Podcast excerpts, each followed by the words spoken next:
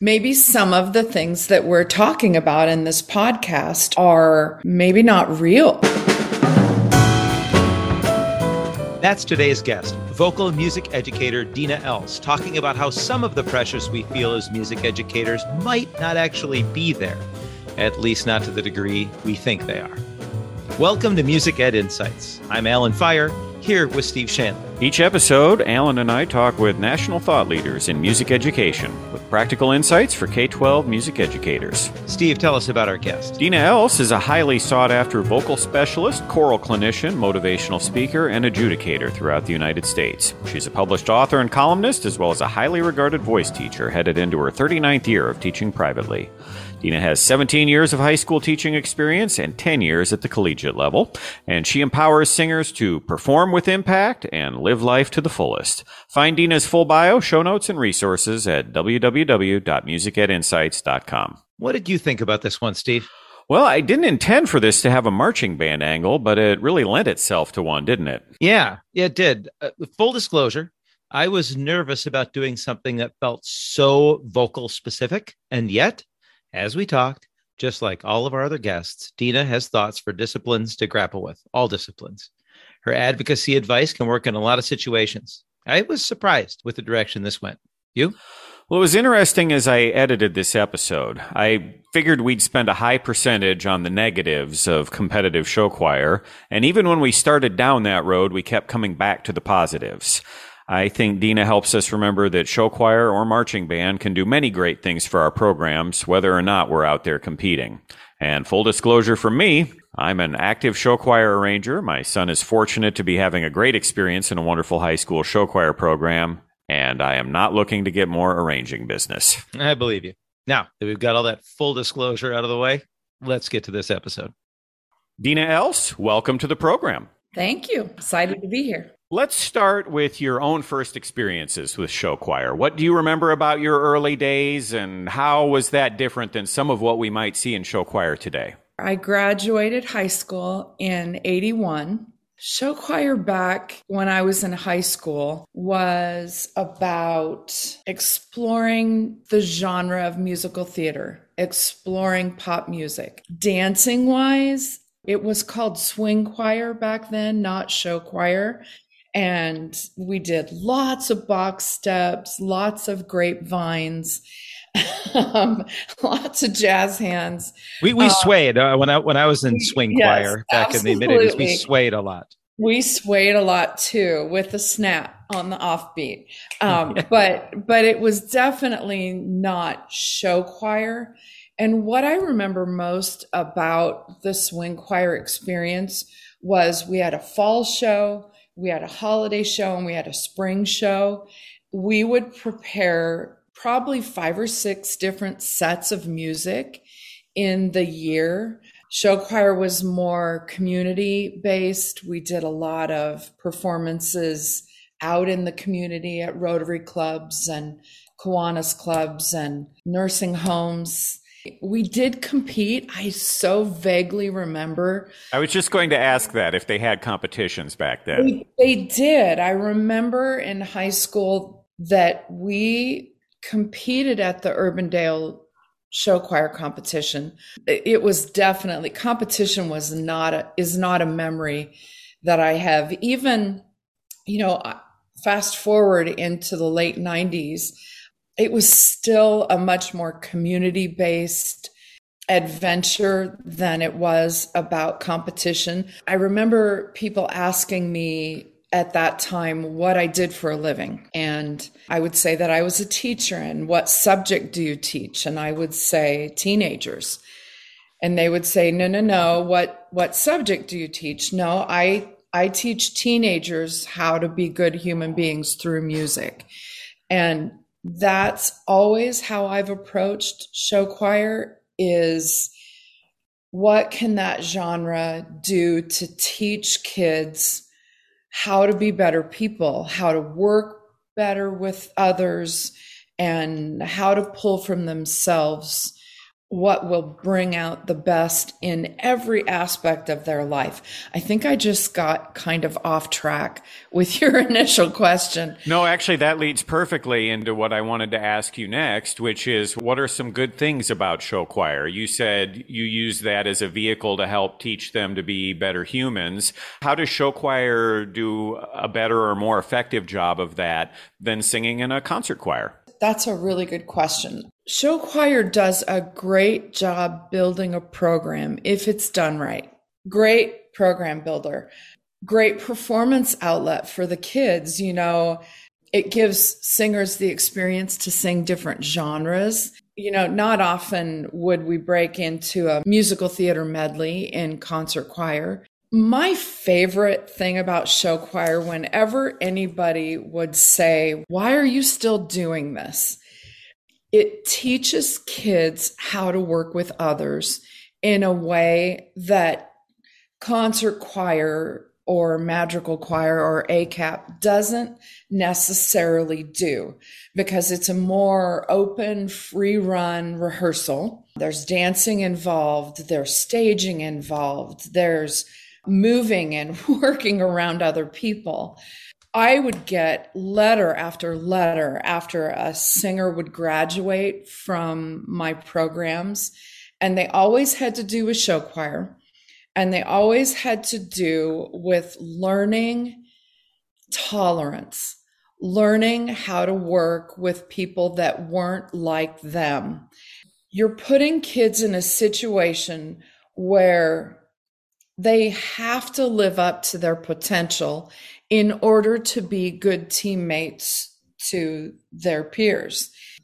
And you're teaching them to step out of their own comfort zone and reach a potential beyond what they even know that they're capable of. So there's a whole mix of stuff in the show choir genre that I think is super beneficial. Yeah, and I was thinking about um, what you said in terms of the repertoire that could get covered, especially in the last few years as we've had a renewed push on diversity, equity, inclusion, access. The that gives us a complete uh, additional ensemble where if we are trying our best to not program all music from dead European white guys. Uh, the show choir is a is a great a great venue to do that as well. So something else that occurred to me as you were talking about um, the, the, value of show choir, it, it, it's tough to succeed if you don't both have the confidence necessary to like live up to your potential, et cetera, and get out of your comfort zone, but also the humility to like balance, blend, and mesh with others. Like that blend of confidence and humility is absolutely required. So we've talked about some great parts of show choir. What, in your experience, either as a teacher or adjudicator, clinician, consultant uh, over the years, what are some downsides of it? Well, my first thought is, dear heavens, it's gotten expensive. I recently posted a few things on Facebook about adjudication. And in that post, uh, one of the young ladies that I mentor thanked me for introducing her to this industry. And she actually used the word industry oh, to wow. describe show choir. It really has kind of become an industry. I mean, I have so many amazing colleagues. They are now pressured to up the ante with choreography. They're feeling pressured to up the ante with arrangements. They're feeling pressured to outdo whatever show they did last year in regard to show design. They're feeling pressured with costuming. So it's expensive you do well at competitions if you've got the budget to um, spend on arrangements and choreographers. And so the smaller schools that don't maybe host a competition that would fund those spending spending that money can't compete. I was just going to ask you that. In your experience as a judge over the last 10 years, there isn't a way to work smarter and overcome if you don't have that money. We don't see programs that are able to buy stock arrangements or not use the props. Mm, 15 years ago, maybe you would see about half and half. So it's not possible realistically nowadays to show up and sing stock material and expect to do well. And I say this, you know, I'm a, I'm a show choir arranger, not looking for extra work, listeners, but th- that has been a fascinating thing to me. And that I think Alan and I would would say that sort of has happened with marching band too. About 15 years ago, you could have a prop free, amplifier free show where you bought stock stuff, and if you went out and you performed it pretty well and you moved pretty well, you could do pretty well. And those days for marching band are pretty well behind us now. If you want to compete, you need a custom show, you need props, and you need amplification. No doubt. Nowadays, in a show choir competition, there are people that do stock arrangements. They don't do very well. The ballot feels like it should be set up for things to be fair in that way.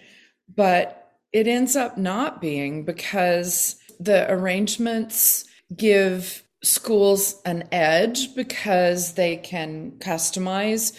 There's ways you can kind of smooth over what your faults might be and it just gives you a competitive edge. And certainly, as you know, both in show choir and marching band, the 1990s was was kind of the wild west in terms of permission to arrange, and everybody just used used music illegally. Right. And in the last couple decades, obviously, for various reasons, that's no longer the case. I think it's a good thing because I, I don't think that music should have been used illegally. But the unfortunate part of this is that part of it has priced a whole lot of people out. Uh, uh, directors who might want to have a custom show and maybe are working with an agreeable arranger, but it's like, yeah, sorry, that piece from Wicked, that one piece is going to cost you 800 bucks just for permission to use it. And that also, I think, has added to the cost. So is there a way, are there programs that you have seen that are getting some of the good from show choir, getting the diverse repertoire, getting to move a little bit, being a little active in the community, using it as a recruiting tool to get more voices into the program, and not encountering maybe so much of that negative. Before we move on to that question, I, I also want to point out that one of the things about show choir that isn't going well, the pressure on my colleagues. That pressure is coming from parents that pressure is coming sometimes from administration. I feel so bad for my colleagues, especially the ones that have families, that their time is just gobbled up with show choir. They get paid very little money. You take all of those hours and then you add the pressure. I mean, how could you not get burnout? The reason they still do it is because they all the things I said earlier. It's a genre that has so many benefits benefits for the students, but holy wow, the burnout and the expense and the pressure. That's a lot for my colleagues. I worry about them. And that's a shame because we might be heading towards a situation where show choir, marching band, those activities, which do all these great things for kids, become a thing that really only young, energetic directors are able to do. And then we end up not necessarily having that as an opportunity for some other students or for someone older like me who likes show choir and likes marching band, but just can't quite do it at that full out tempo. So for some people like that, or for people maybe who are a little bit younger, but don't have the financial resources or just don't want to play into the competitive side of things as much. Have you seen situations anywhere recently where we're still getting some of the upsides of show choir, but maybe not quite so many of those downsides, teacher burnout, huge expenditures of money, and so on?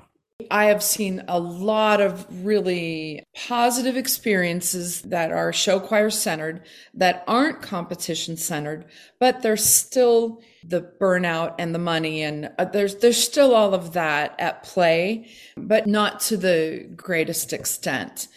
There are a lot of schools that it's more about learning musical theater and as a genre and learning pop rock soul as a genre and learning different styles of dance and learning what it takes to be a stage presence performer and aiming all of that toward a fall show and a holiday show and a spring show so, of course, none of my colleagues would ever want this genre to go away.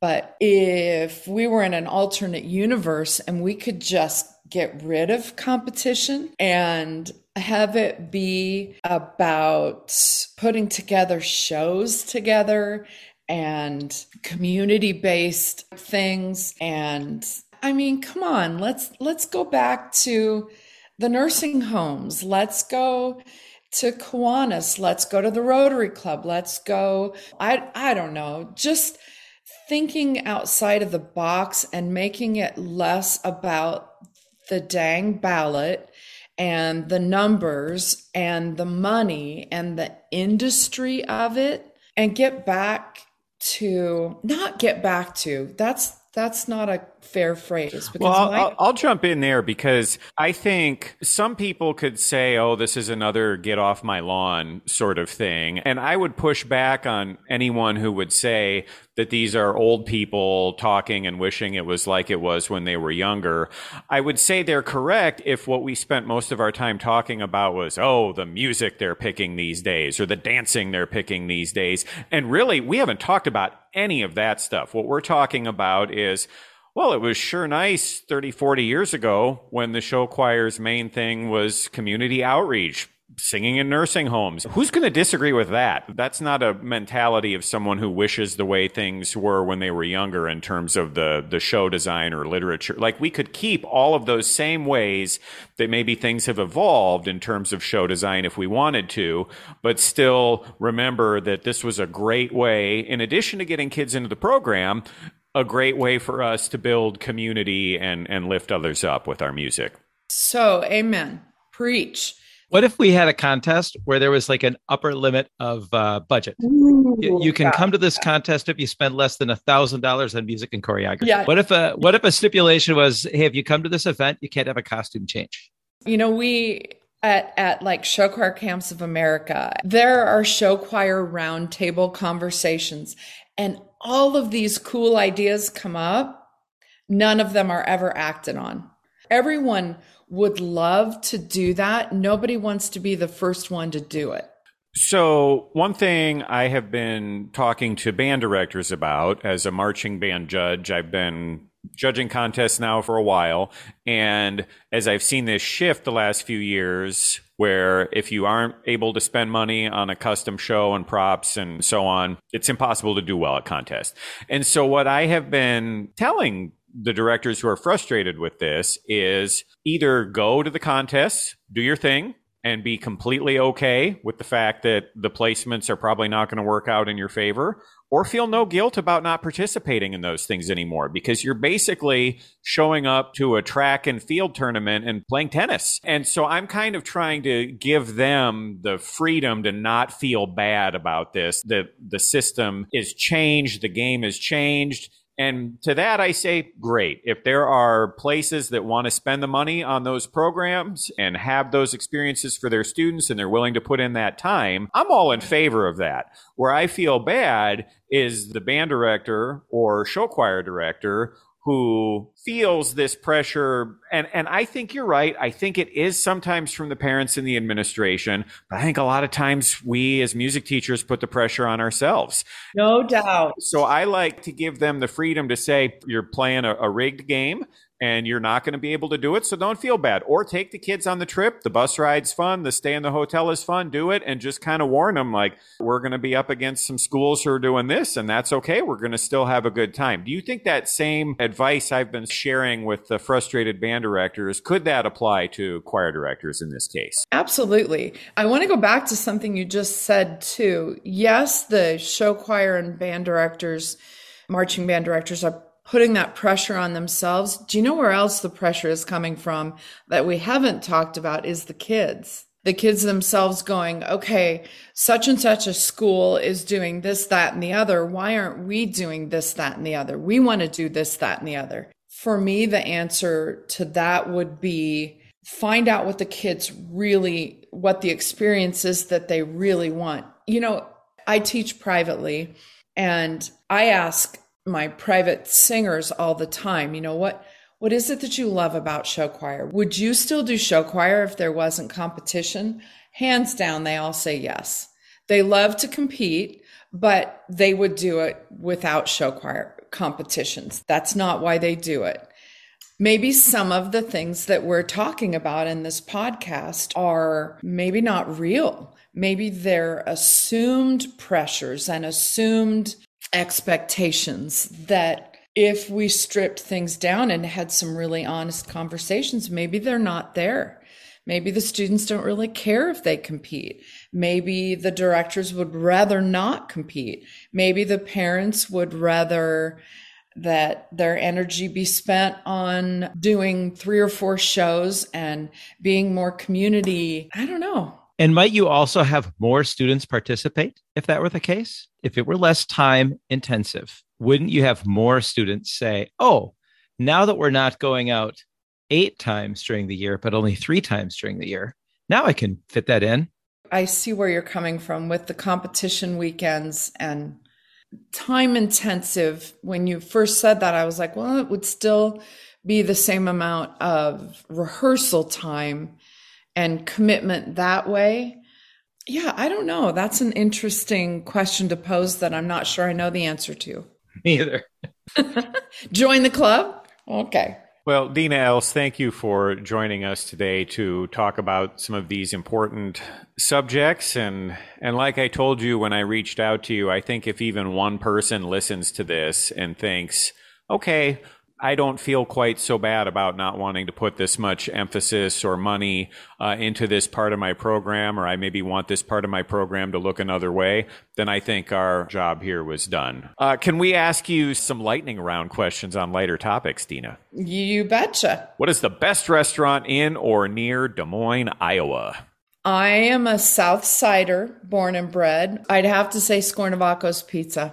Favorite book that you read to your two children when they were little? Is Your Mama a Llama? Mostly because I really liked how it felt in my mouth when I read it. That's great. No, they loved it. They loved it. Is there a composer or musical artist you wish more people knew about?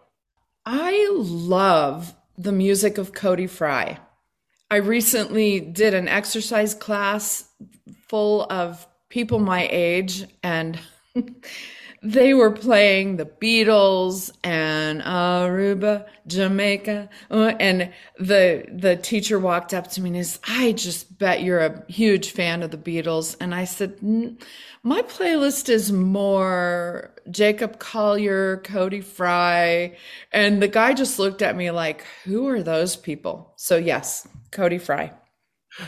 Give us a book recommendation that doesn't have anything to do with music. My favorite book right now is Release by Peggy Fitzsimmons. And finally, if you were not a musician or teacher, try your best to imagine what career do you think you would have had? Well, I'm bossy. No, I'm kidding. Uh, but I'm not. Um, honestly, I used to line my stuffed animals up when I was little and make worksheets for them. So I think teacher picked me, but if I didn't teach music, I would teach art. I could be I could be a therapist, a counselor. You already are. yeah, I don't know. Very good. Well, Dina Els, thank you so much for joining us today. Yeah, it's great to see you again. Good to see you, Alan. You've been listening to Music Ed Insights. Please support this podcast by subscribing, rating, and reviewing it. We want to make this as thoughtful and practical as possible. Please send us your ideas for guests and suggestions for improvement. You can do that through our website, www.musicedinsights.com. You can also reach us on our Facebook page, Music Ed Insights, or via Twitter at Music Ed Insights. Our website is also the place to find program notes, links, and a one page download of this episode's key takeaways. That's www.musicedinsights.com. This podcast is sponsored and supported by Normal Design, Winterset Websites, Group Dynamic, and the Coe College Music Education Program. Learn more about them at our website and let us know if your business or organization would like to join that list. New episodes drop every two weeks on Monday mornings. Get current. Stay relevant. Music Ed Insights.